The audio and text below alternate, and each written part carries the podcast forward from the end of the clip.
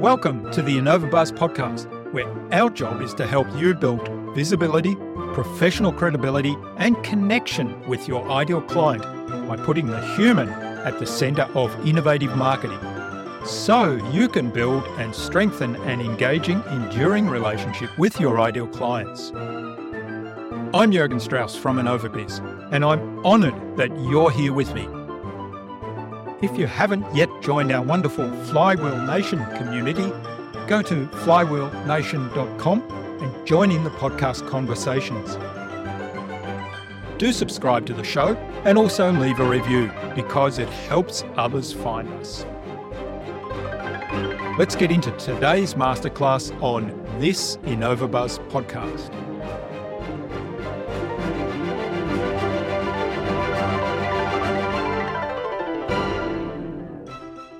So she was looking at capacity, cycles, price, and quantity. I realized that she was doing this four dimensional problem in her head. And I realized that maybe everybody does that all the time. So I raced home and got myself an engineering package and figured out how to make a four dimensional plotting system. And then I started pulling data in and I figured out that everybody in every market outside of these base commodities like pure gold, pure silver, pure platinum is using the law of value demand. And it's only got four clauses. Clause one says that Product features drive value. Value pushes price. Price limits quantity sold, and quantity sold is a feature. The demand and the value are both in, intrinsically linked to each other. So there's a quantity price relationship on a demand plane on one side, and there's a feature relationship where you take two primary features and then we can modulate it by other features. So value and demand are always linked across this common axis, which in economics is price. That's the theory in a nutshell.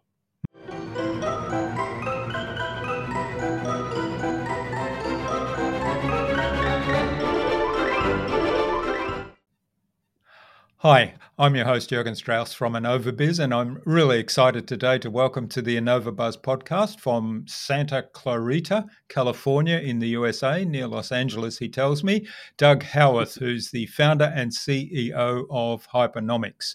Doug discovered the theory of hypernomics and he holds its first patent. Welcome to the InnovaBuzz podcast, Doug. It's a real privilege to have you here as my guest. Jurgen, thank you so much for having me. I know we've had some very esteemed guests, and I feel lucky to be part of the crowd that you've had here. So thank you. Yeah, well, I'm I'm lucky to have you on the show because I know you've got some really interesting insights into looking at economics from a completely different perspective and taking the the whole idea of supply demand equation and and I'm sort of showing myself up as a non-economist here, but taking this whole idea no, no, of su- supply demand beyond that dimension and and building this idea of hypernomics. So I'm really looking forward to digging into that some more today and learning more about that. Now, before we talk all things hypernomics and economics, Doug, what's the impact you're making in the world today? Well, I'm. Uh, I've been making papers on the topic of hypernomics for a little over a decade now, and I've put together a, a book that comes out in January entitled Hypernomics Using Hidden Dimensions to Solve Unseen Problems. That comes out January 29th through Wiley. And our company supports a variety of firms, started in aerospace mainly, and, and we came out of aerospace. So we've worked for Virgin Galactic, Lockheed Martin, and NASA. But we've also worked for the restaurant down the street and, and told, told them how to improve their operations. And it's my hope that between the book and our website and the, the talks that we have with people, that we can try to improve the world's economy. Hmm. So clearly, because you talked there about um, the aircraft industry, space travel, and then the local local restaurant. So clearly, this mm-hmm. principle of hypernomics is applicable right across the board in in all kinds of situations. Yeah, we've we've discovered that the, you know the law of supply and demand about which you spoke that that actually does have some applicability. It wasn't drawn from nothing. Basically, mm. if you look at in Australia, for example, you've got a lot of iron ore mines, and if you look at iron ore mines and you take the cost of each mine, that you'll see there's a a trend going up in cost from iron ore mines, mostly in Australia, then a few in Brazil and a few in China. And they kind of form a what the classic economists would say is a classic upward sloping, they call it supply curve. And there might be one price in that market for the raw iron ore based on what the demand is. And so as the demand intersects the, the, the supply, there's one price that's determined. And that works good for this single feature product. So iron ore, hmm. gold, mm. you know, pure gold, pure silver, pure platinum. It works good for that. But things outside of that, you know, use what we call the law of value and demand. And I, I mm. believe I told you how I discovered that with my wife in the washing machine. Uh, would you like me to recount You did, that, yeah. Or? But uh, tell us about that, yeah, because uh, that yeah. Was so I, I didn't know about what what what this this phenomenon was until I paid very close very close attention to my wife one time when we went out to buy a washing machine. So we went into one of our local big box retailers, and we'd been traipsing around the town for a while and been listening to her talk about what she wanted. And finally, we went up to this one machine, and she said, "You know, the washing machine that we have at home's got a small drum." She says, "I want more capacity in our next machine." And I thought, capacity on a horizontal axis and price. Hmm. I said, that's a two dimensional problem. And she said, uh, also, we've only got one delicate cycle at home. I want to have more delicate cycles and just more cycles in general. And I thought, cycles versus price. Now she's up to three dimensions. And, and I saw, we, we saw this one machine. I liked it. She liked it. And we saw the next machine up the line, same brand, same style, but it was had more cycles, more capacity, and it would cost more. I said, What about this one? And she says, That's too expensive. We can't afford it.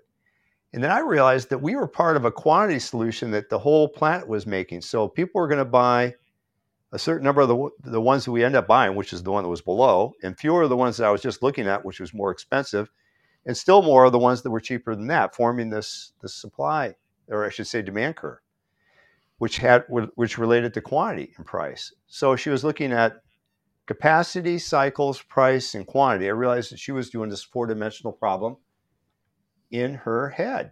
Hmm. And then I realized that well, maybe maybe everybody does that all the time. And so it, I raced home and looked for a way to plot that, which you can't do in Excel or PowerPoint. So I went out and got myself a engineering package and figured out how to make a four-dimensional plotting system.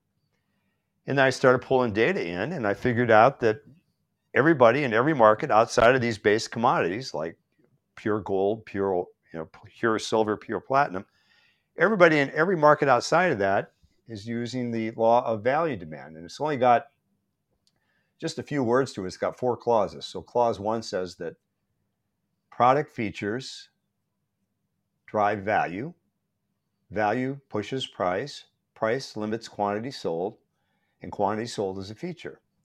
And so the whole thing, people say, Doug, it's it's circular. I go, well, it's always been circular. Hmm. It's it's kind of like back to your training as a chemist. It's kind of like a balanced equation. The demand and the value are are both in, intrinsically linked to each other. So there's a quantity price relationship on a demand plane on one side, and then there's a feature relationship where you take two take two primary features and then we can modulate it by other features. Two features and then the price on the other side. And those those points are linked at all times. So value and demand are always linked across this this common axis, which in economics is price. So that that's the uh, the theory in a nutshell. Mm. Mm. And that's how you came up with this idea of hypernomics.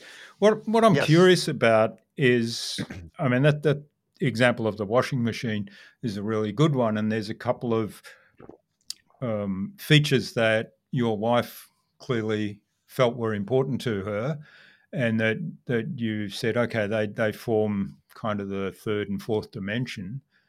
Uh, mm-hmm. How does it work though if because somebody else might come along and say, well, well, I don't care how many cycles it's got, and I don't care uh, about the capacity as long as it's a minimum capacity. I'm what I'm uh, really interested in is, let's say, energy efficiency, and let's say, um, uh, what else is a feature of a washing machine? Um, well, it has to has to be a, a quality brand uh, with a oh, with well, we can we can measure. Typically, that's a very good question, Jurgen. What we usually do is we we will take when we're we're figuring out a market, we'll take a whole bunch of independent variables. So, for example, we looked at the helicopter market and we took probably 50 independent variables that could have been impactful. And it turns out, back to your point, that some some people might want the thing to be less noisy, and some people might want the thing to be more powerful, and some people want, might might want more range. And so we take different combinations of these variables and we test it through a model, which we've patented. And then we figure out how the general market is responding to that. And we look at it in various different ways so that we can characterize the market depending on what anybody's taste is based on those features. And mm. so, in some cases, uh, for example, when we do stock analysis, uh, we might have six, seven, or eight independent variables that explain the, the value of a stock to us. In the helicopter market, we've seen four, five, and six variables explain the value of a helicopter to us, all of which are not, as they say in the in the in the industry, cross correlated with one another, which is to say that one feature isn't explaining the other feature. They're they're they're not cross linked. So yeah. what we're trying to do is to figure out how we can best describe what's going on for the masses at the same time. So there's people that, you know, somebody might really value energy efficiency, back to your point. But if the, the rest of the crowd is saying that, well, capacity and cycles and uh, means more to us than energy efficiency, you might find energy efficiency as being a modulator of that, but it's maybe a, a third order effect yeah. or a 4th mm-hmm. order effect. And yeah, so we, we try to figure out mm-hmm. the effectors of, of the value as we just push them into the model and see what's what spills out back in. Hmm. Yeah, I I'm curious because you touched on something else there that um, I wondered about, and you mentioned this in our pre-call is is predicting the value of stocks and I guess um, future value and so on. And there's a lot of analysis on that you can run on on a stock um, mm-hmm. to predict future value, and there's lots of discussion around that. People have various opinions and so on. Um, how does mm-hmm. how does your model hypernomics? How does that differ from some of those traditional things? And and bearing in mind that I guess my opinion as a non-economist, my opinion is that it's a little bit like yeah, there's statistics and statistics and lies or whatever the quote is. But uh, so and and also yeah, some of, some of those right. some of those numbers are made up. So sure. taking that stock example, and I guess uh, in a bigger picture, how does the hypernomics model differ from the traditional economics models for these things? Well, as it applies to stocks, um, many of your listeners would be familiar with uh, Berkshire Hathaway or, or, or its owner, uh, hmm.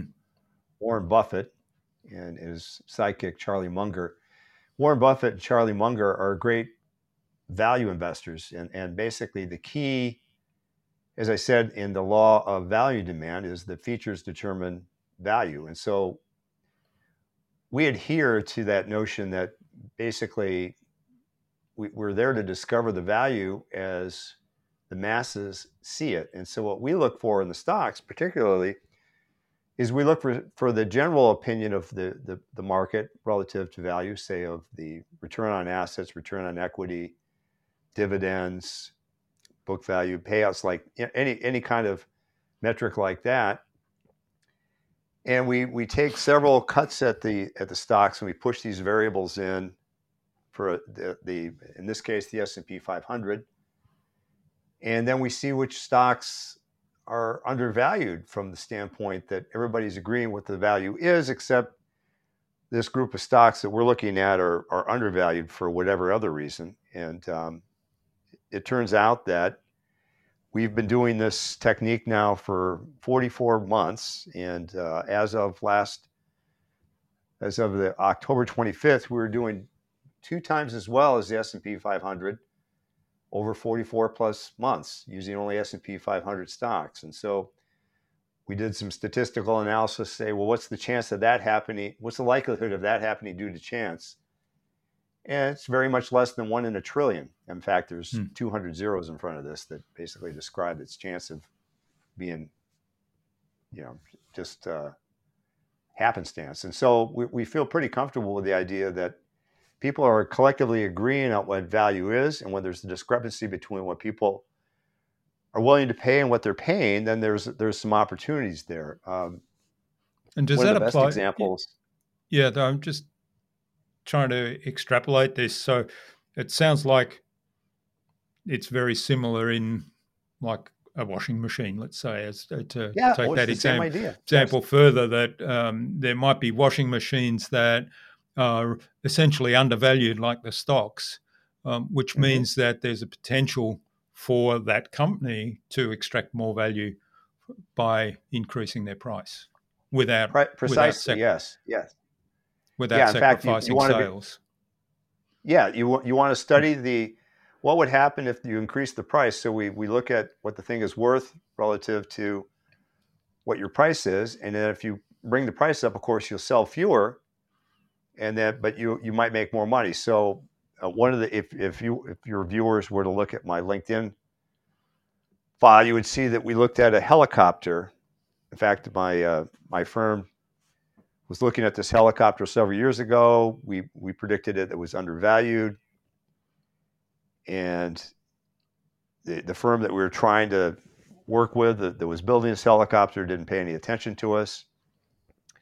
They went ahead and built it, and it turned out that the price that we predicted back in 2014 when you take the current prices of used helicopters, you know, just off the line, been used maybe 20, 30 hours, and you just count it back, it's almost exactly the price that we predicted back then. And basically, this says that they built a whole lot of helicopters. They should have built fewer. Hmm. And the revenue would actually have been higher based on the demand curve, and they would have had less costs incurred, and they basically left tens of millions of dollars on the table because they undervalued their product. And so that's exactly what you're getting at there is there's a way to figure out if things are correctly priced, underpriced, or overpriced by using this. Hmm. That's fascinating. Yeah.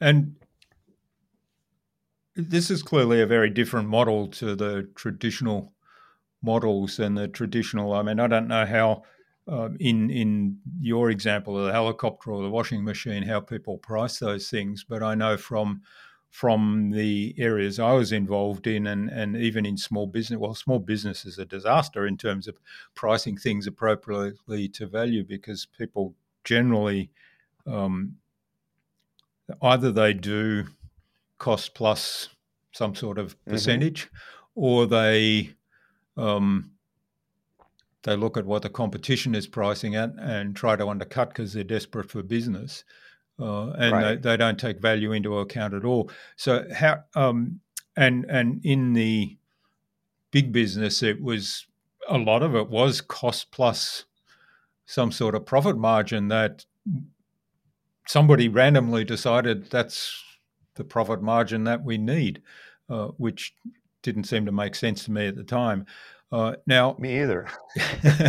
how um, what I'm curious about is obviously this is a very different model. How much resistance have you faced in places where you've proposed this model and suggested that people adopt it in in their own business?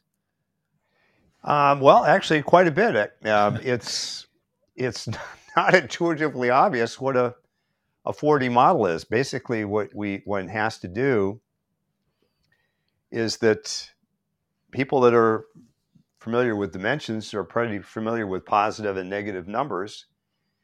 And the trick to a 4D system, such as the trick is, is that it supposes that there's a zero point that's common to everything.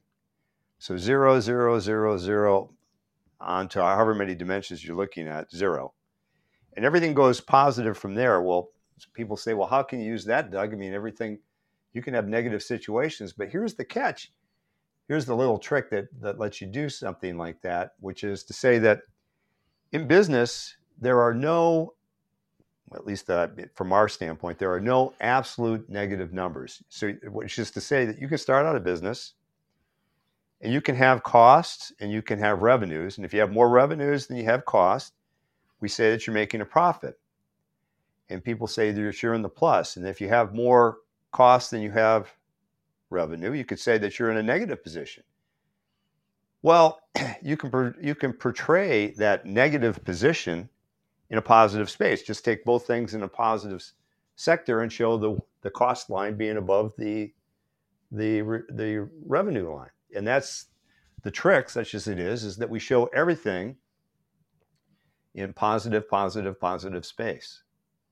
And so everything emanates out from a center point. So the book likes to point back to the uh, the South Pole. Now, very interestingly, here I'm, I'm sure you're aware of this, but Australia, you know, your your your viewers may not or listeners may not know this, but Australia shares a um, a uh, a common boundary, its territories. With Argentina. And people would say, Doug, we're a continent. We don't have any yeah. we don't have any boundaries with anybody else. But you have territories, claims, in, yeah, in, in Antarctica. Antarctica. Exactly. And so does Argentina. Hmm. And those claims meet at the South Pole. The, the, the Earth's axis running through the South Pole forms a dividing line in physical space that is akin to the what we call the price axis in the multidimensional models that we use, the multiverse. And so that that that line at the South Pole, you can go to the South Pole and you can be right at the very point of the South Pole, and you can take a step into Australia. You're going away from Argentina. You could say, "Well, I'm in, I'm in positive Australia space," but what you're not doing is you're not going into negative hmm. Argentina space. And you could take a step back with the South Pole and go into Argentina. Say, I'm taking a step into positive Argentina space, but I'm not going into negative Australia space. Now, that the seemingly little wordplay there turns out to be massively important for for one to be able to collapse all the dimensions down to this single point. So in my book, we actually worked out other ways to collapse dimensions down using um, pie charts and parallelograms and concentric circles.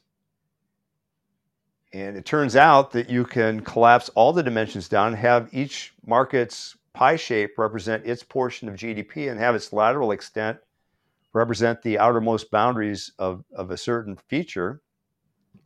And its lower boundary represent the lowest price in a product range, and its upper boundary represent the highest price.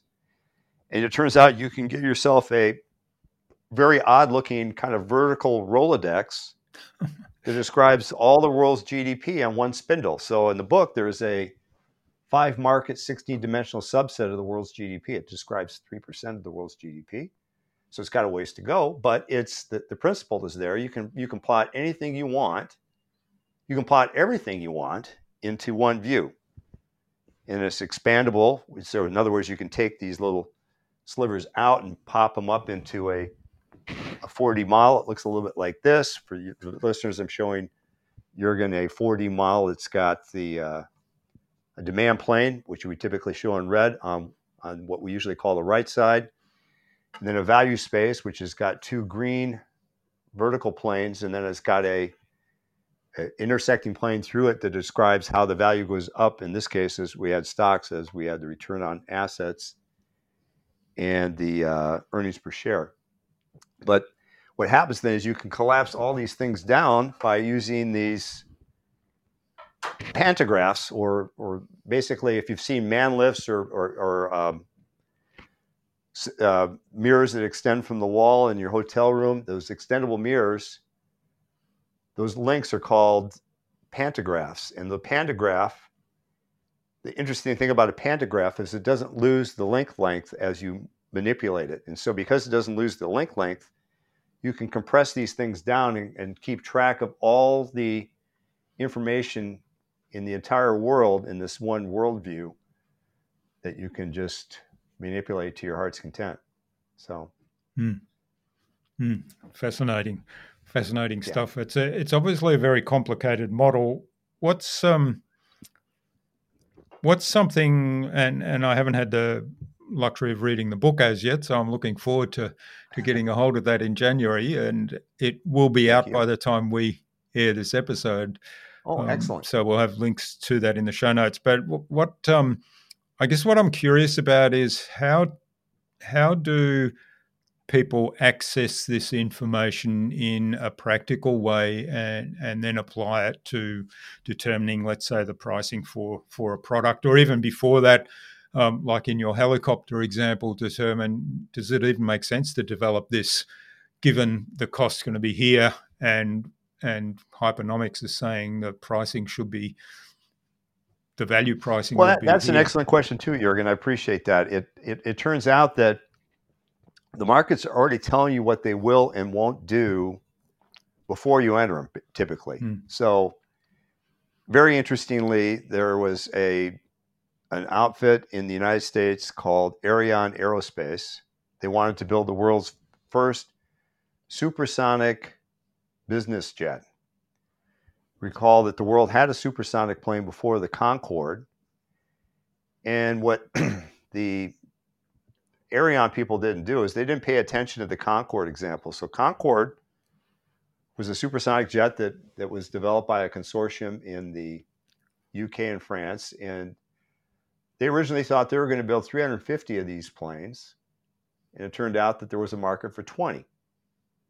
And the planes operated profitably after they were built, but the company took a bath on the development of this because you can't recover your costs in hmm. just 20 planes.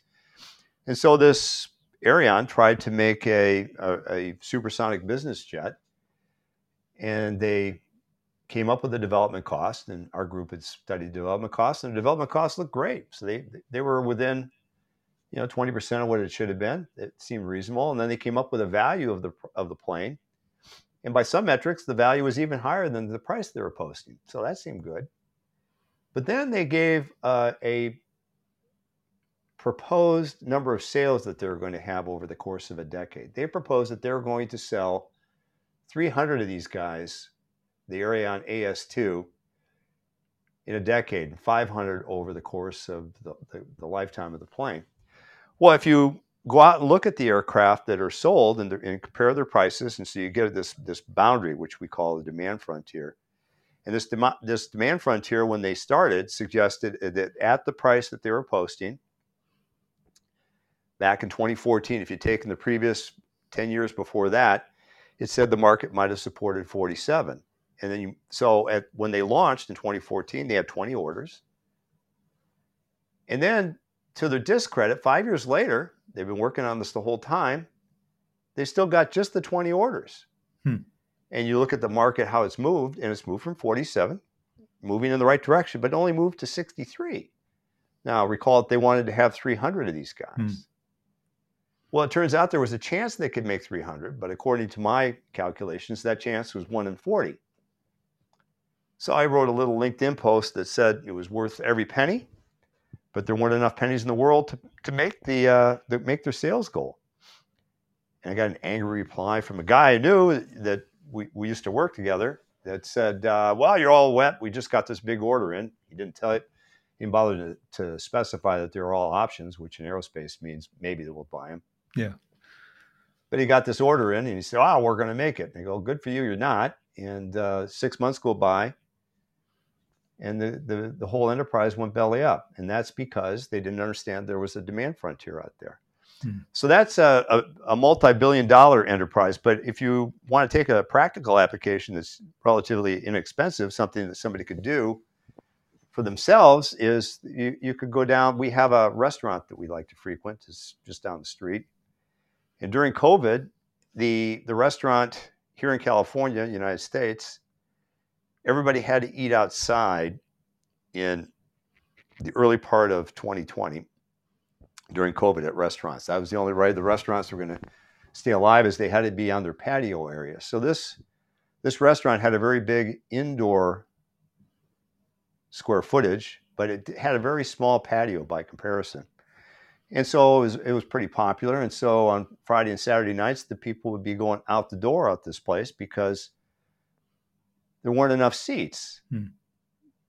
Well, now if you counted the seats, you'd say, "Wow, you got thirty some seats," but you'd only see that they were partially populated. Well, why was that? Well, it turned out they had a lot of tables of four and six. And my observation had been that most of the parties that come in there were ones of twos. Now, it turns out if you do more research, which I eventually did, you'll discover that there are, in the United States, there's 2.25 times as many parties of two entering restaurants as there are parties of four, which means you ought to have more than twice as many tables of two as you do of four. And so I told the manager, whom we knew pretty well, I said, hey, want to make more money? Well, she says, well, of course I do. I said, well, here's what you need to do. Take out some of these big tables and put in more little tables because if your your your average your your more frequent party size are parties of one and two rather than four and six. And she did that, and the revenue shot up 25% hmm. in two months. And so that's just a, a very simple observation that you can have it basically works out what the demand curve is for, for something like that. So yeah. there, there, are some very simple applications one can do. And this stuff, this stuff sounds complicated. And I, I mean, I've been, I got to tell you, when I came up with this over 10 years ago, and I first said, what's a 4D system? I didn't know myself. I mean, what do you mean it's 4D? And then I had to actually train my myself to say that, well, you know, it's a mathematical system. Hmm there doesn't have to be you know up down right left front back as we have in a physical system these are mathematical dimensions so when we we, we used to take you know back in first you know first algebra class we had had x and y well y typically looks like it's going out to the east and x typically looks like it's or x is going off to the east and y is going up up you're going up but if you take that and you rotate it there's really no reason that you can't rotate it 90 degrees or hmm. rotate mm. it 45 degrees and you still got X and Y. And so what that lets you see is that the relationship mathematically is, is just arbitrary across that point. And that turns out to be the key to the whole thing is to say that, oh, I'm, I'm in a mathematical system, not a physical system. I'm in a mathematical system that people and entities react to in a mathematical way, not a physical way. And that, that turns out to be crucially important to that. Now, I think I may have related to you too that I validated this, I think. Just a couple of months ago, I took a I took a run and I got done at the end of the run. Did I tell you about the ant that I saw? Or did I tell you about that or not? No, no. okay. Well, famously, Dr. Um, uh, the guy that uh, did um, quantum mechanics, Richard Feynman. Dr. Feynman typically would, would study things outside of his realm. So instead of just studying quantum mechanics, he'd like to study ants once in a while. So I thought, well, Dr. Feynman can study an ant. I can too. So I got done with the end of a run and I got off the trail and I'm standing over some asphalt and I said, I'm going to study this little ant that I see down here. So I saw a little ant about a half, about a quarter to half inch long, little reddish black thing.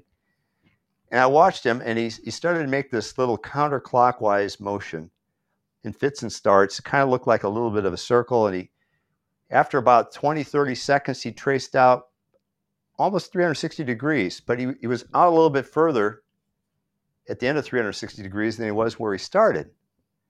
And so I watched him go another cycle like this, kind of in a jagged little way, and he goes himself another 360 degrees.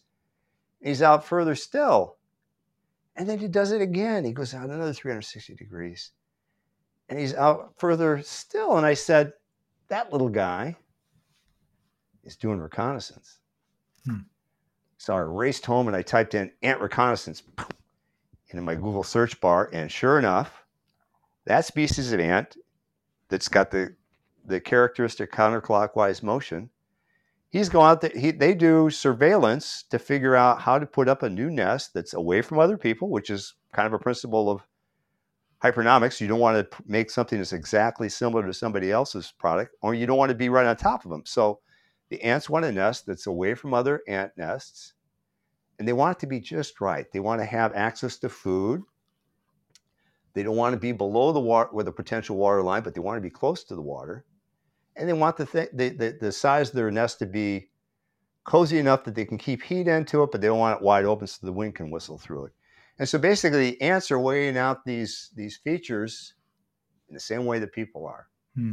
And that species has been around for 40 million years, and we've been around for less than that. So I submit that we've been doing this since the beginning of humanity.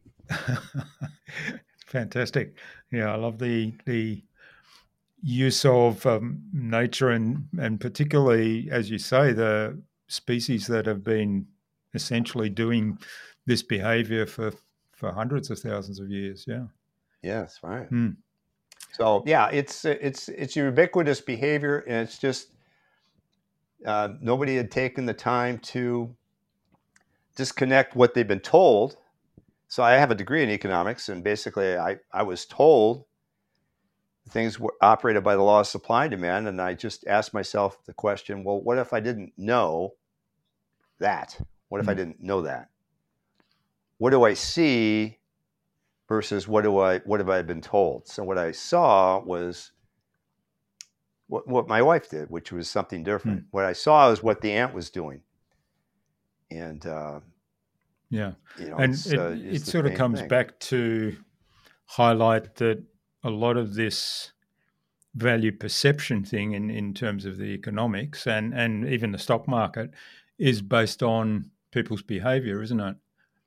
Yes, exactly. Right. Hmm. That's what we're we're we're basing all this stuff on human behavior. We don't want to presume.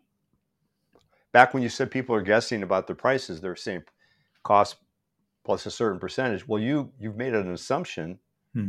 About what that markup ought to be. What's your observation about what that could be? So, for example, if you're making a high quality meal here in Santa Clarita, it's going to fetch a certain amount based on the, the quality of the food and the zip code here in the postal code in the United States. But if you were to make that into a more into a more make that same meal in a wealthier spot, it could probably fetch more money. Hmm.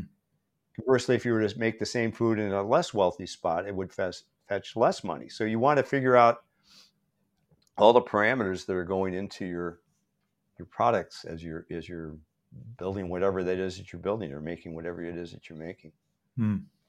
Now, I, I kind of remember this. Some of this reminds me of the days I was doing statistical analysis um, in some of the scientific work we were doing, and um, because a lot of that was running models in four dimensions, and hmm it was really hard to get my head around all of that stuff. But we had software to do all of this, and we had software that actually plotted the response um, response planes we had or response surfaces that we had where we could Mhm. predict this is where we need to be with our um, and we were using it to uh, fine tune scientific um, parameters not so it was an engineering problem or a, science problem not a an economics problem but it sort of reminds me of that um, now in in your sense i know you have software right you've you've developed software to kind of Mhm.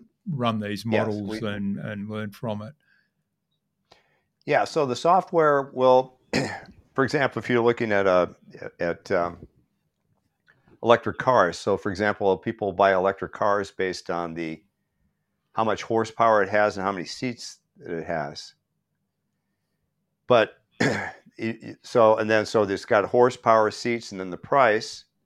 So there's three dimensions, and then there's the quantity that are sold. So the, the higher priced vehicles sell fewer, lower priced vehicles sell more. So you've got this four dimensional model, but you can modulate the that surface by other responses. So if you've got seats and horsepower, you could probably modulate it by range. So a car that's got 500 miles of range will likely be worth more than cars that have half as much range.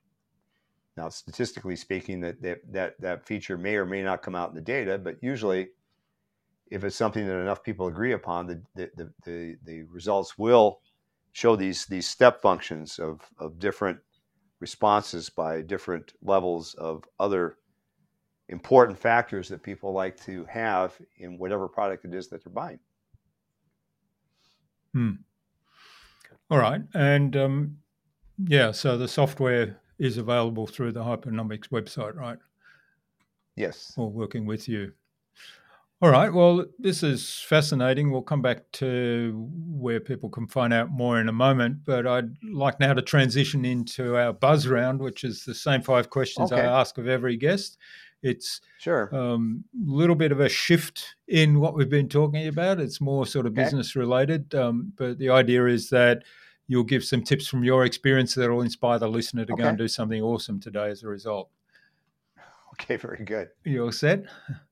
sure So Fire what's away what's the number one thing anyone needs to do to be more innovative? uh, keep an open mind uh, don't assume you know everything you need to know Yeah. Yeah. And I love your example earlier about observing nature, observing things that are well outside the the space you're working in.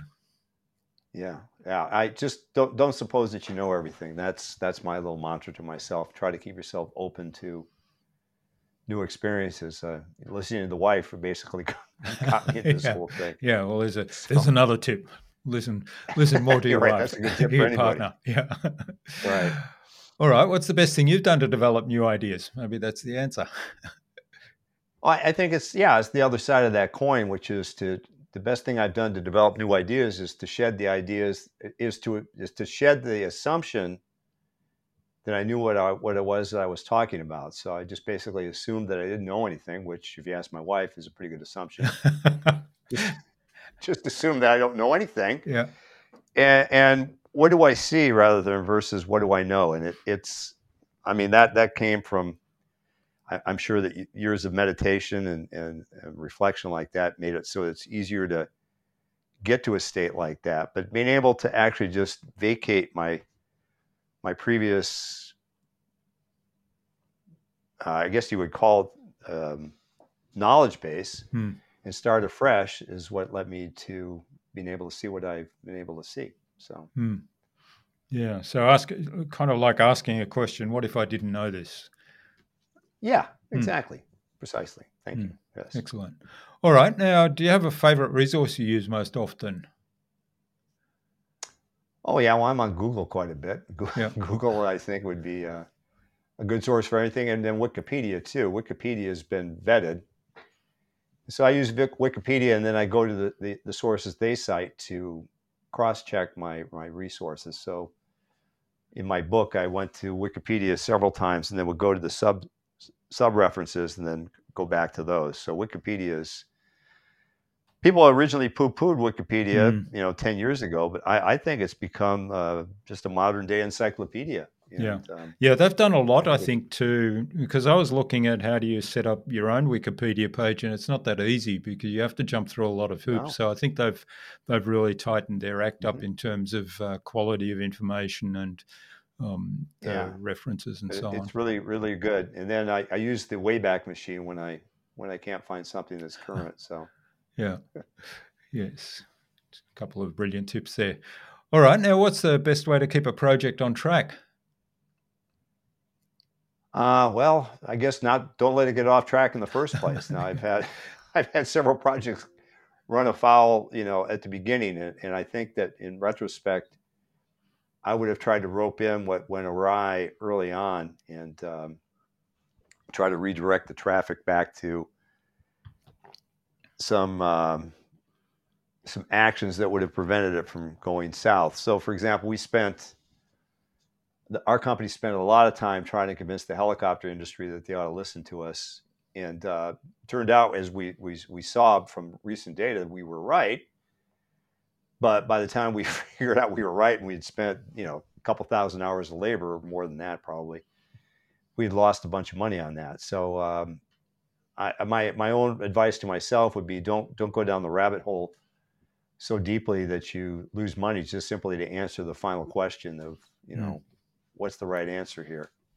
So we basically took that helicopter database and you know put it through the wringer so many different ways and came up with so many different options but the the the problem was that people didn't know that they needed these answers. And back to the original problem how do you convince somebody to to to use you? Well that, i'm hopeful the book will take care of that because the book will become a primer for people to say well why would i ever partake of this kind of knowledge? And um, Hmm. the book explains why it works and, and what, what people do. And so we hope that in the future people read the book and they go oh okay well so this if i if i take that approach and i, I apply it myself to whatever this is over here I'm bound to get better results than I would if I didn't use the approach. That's what we wanted people to get to going hmm. forward. Excellent. All right. Well, that's fantastic. So, uh, final question of the buzz round: What's the number one thing anyone can do to differentiate themselves? Oh, I, I think the uh, the old Steve Jobs thing. St- think different. You know. Um, yeah. you know, don't use the don't use the uh, adverb when you could, right? You just think different. I, I, you know, just think about what it is that you can do that people haven't done, and try to fit into a space that's unoccupied, but that needs needs to be be filled. So, um, I mean, the first person that came up with the idea of a cell phone, a, a cell phone seemed very innovative at the time, but you know, people had built, you know, if, if people had built warning towers in Europe for, you know, if you go to a castle on the on the Rhine, you'll hmm. you stop at a castle and you you're there and you see you, you see the, the the type of construction, and then you see one off on a ridge over there, and you see one off on a ridge over there, and you ask your tour guide, "What are those?" and he'll tell you, "Well, those were warning towers for this yeah. castle." Oh, because they're all built of the same hmm. type. So what that tells you is people had spent a great deal of money just trying to get you know communications going. Hmm. And so then you fast forward that up to the Great Wall where people would shout up and down the wall about what, what was coming in the Great Wall of China. And then you go to the walkie-talkies of World War II that you know evolved into the first car phones. Well, there's a gradual progression of things that are happening there. And, and what you want to be able to do is to keep your eyes open for trends that are moving in a direction that needs something that hasn't been invented yet. So um, I, I, would say try to keep your eyes open to see what the world needs. Our little mantra is find out what the, the customers want, don't have, and can afford. So try to get the, the product that satisfies that mantra. What do they want? What don't they have? What can they afford? And hmm. through hypernomics, you can actually yeah. model what they want, don't have, and can afford. And that's that's yeah. what we would suggest people would do. Yeah, that's fantastic. I love that. Um, and it's sort of a lot of people come up with a, an idea and they're, oh, this is a great idea, and they fall in love with their own idea, uh, but it doesn't actually meet any of those three criteria, right? It's sort of great idea. Yeah, yeah, That's an excellent point, Jurgen. I, I especially saw that in aerospace. So, for example, getting back to the the Aerion AS2, I mean, engineers are, especially aeronautical engineers, are very famously attracted to bright, shiny objects. and bright, shiny objects that go really fast are really cool to engineers. And so the, the mistake people make is it's really cool, I love it.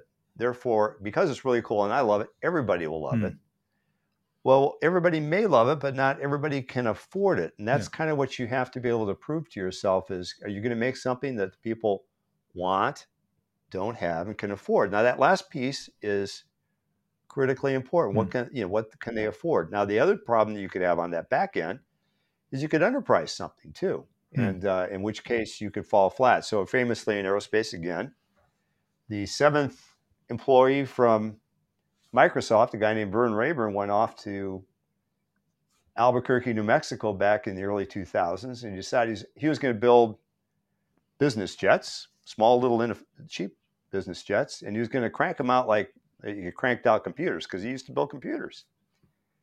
And so he built this business jet, seated five, and was going to go 400 and some miles an hour and had a nice range.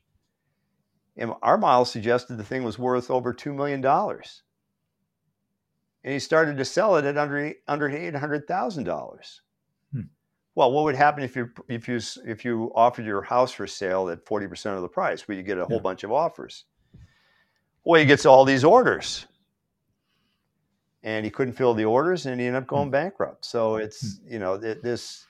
The idea is that you know don't don't put your feelings and your gut ahead of the uh, ahead of the group math. I mean, because people the mass of people that make up the market they have a they have an opinion and you need to understand that opinion so what we like to say is in our company is the, the last thing we want to inject into what we offer the client is an opinion you know we want to come in with these are the facts yeah. you can have, you have your own opinion about what these facts are but we you know our, our dollars into the you know into the aircraft market are nothing you know we buy a few pl- plane rides on a commercial jet. My money in the in the commercial aviation market means nothing, but the mass of data that's out there means oh, everything. You got to go out and understand how this mass of, of data is reacting, whatever your field of endeavor is, and that that's what we would encourage people to do, hmm. is to do that. Wonderful. All right. Well, thanks for getting us through the buzz round. Now, um, where can okay. people find out more about you, about Hypernomics, the work you're doing, get a hold of okay. the book, and maybe even reach out and say thanks for what you shared today, Doug? Oh, great. Uh, well, you can you can reach me directly if you'd like to email me at uh, d howarth. That's D H O W A R T H at hypernomics.com. So that's H Y P E R N-O-M-I-C-S.com. Uh, our website is www.hypernomics.com. I also have a personal website, doughowarth.com. You can find me on LinkedIn and my book entitled Hypernomics, colon, Using Hidden Dimensions to Solve Unseen Problems is available right now on pre-order through Wiley. It's available on Amazon, Wiley, and Barnes Noble, among other sites right now. So excellent. All right. Well, we'll we'll include all those links in the show notes so people can okay. click straight through. They don't have to remember them. Um, right.